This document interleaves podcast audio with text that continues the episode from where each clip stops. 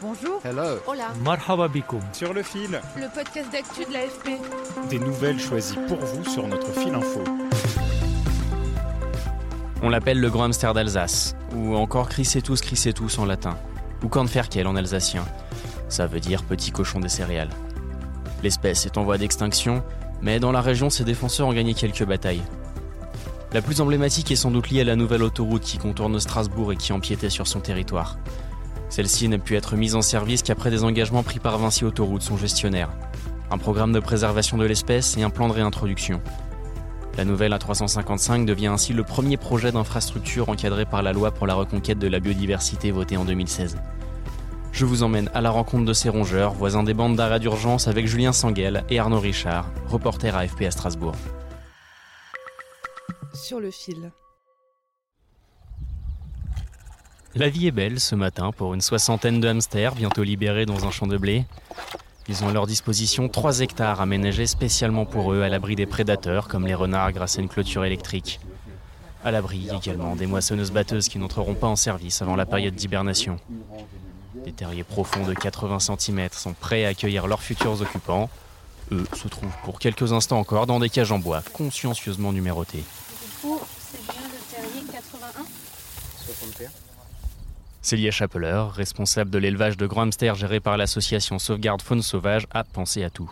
En fait, on va les relâcher par ligne, en alternant mâle-femelle, et en avance, on a préparé quel hamster irait dans quel terrier pour éviter la consanguinité. Et euh, on relâche jamais deux hamsters d'une même portée sur une même parcelle. Dernière vérification, et c'est parti. On place une grosse poignée de nourriture au fond du terrier. Elle tire sur la trappe de la boîte, et l'animal tombe au fond du terrier. Ouais, c'est bon. Le trou est immédiatement recouvert de paille. L'idée, que l'animal s'habitue à son terrier avant d'en ressortir à la tombée de la nuit, quand les rapaces ne seront plus aux aguets. Arnaud Guillemin, responsable environnement chez Vinci Autoroute, explique la démarche. Comme c'est une espèce protégée, on a euh, des, des populations très faibles. Et l'idée, c'est que les hamsters qu'on relâche se reproduisent pour recréer une nouvelle génération et donc augmenter les populations locales. Au plus bas, en 2013, on ne recensait des terriers que dans 13 communes de la région, contre 329 40 ans plus tôt.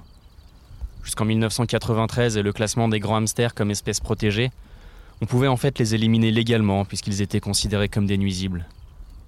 Mais aujourd'hui, on connaît aussi leurs bienfaits sur l'agriculture, comme l'explique Timothée Gérard, chercheur au CNRS. On sait que là où le hamster arrive à se reproduire, on va avoir aussi quelque chose de positif au niveau des communautés d'insectes, au niveau des communautés d'annélidés qui vivent dans le sol, les vers de terre. Et ces espèces-là sont aussi des auxiliaires de culture. Donc en fait, on s'attend à ce que là où le hamster s'en sort encore une fois, on ait quelque chose de bénéfique au niveau des cultures aussi, avec moins besoin d'engrais, moins besoin d'intrants, de pesticides, etc. Et des écosystèmes plus viables pour les oiseaux, pour les micro-mammifères, pour les insectes. Une espèce qui, par sa présence, en protège d'autres, on appelle cela une espèce parapluie. Nos hamsters, eux, doivent peut-être leur salut au combat des opposants au projet d'autoroute.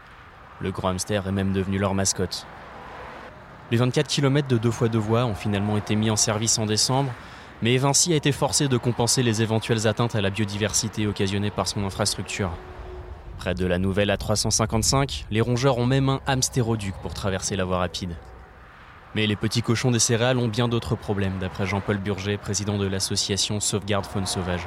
L'autoroute n'a rien fait du tout euh, aux grands hamsters. J'avais 4000 hamsters dans les années 79 dans le département du Haut-Rhin. Il reste 20. Et là-bas, il n'y a pas d'autoroute. C'est la monoculture de maïs qui a détruit le grand hamster. La culture de cette céréale génère en effet un stress chez les femelles qui les poussent jusqu'au cannibalisme envers les petits.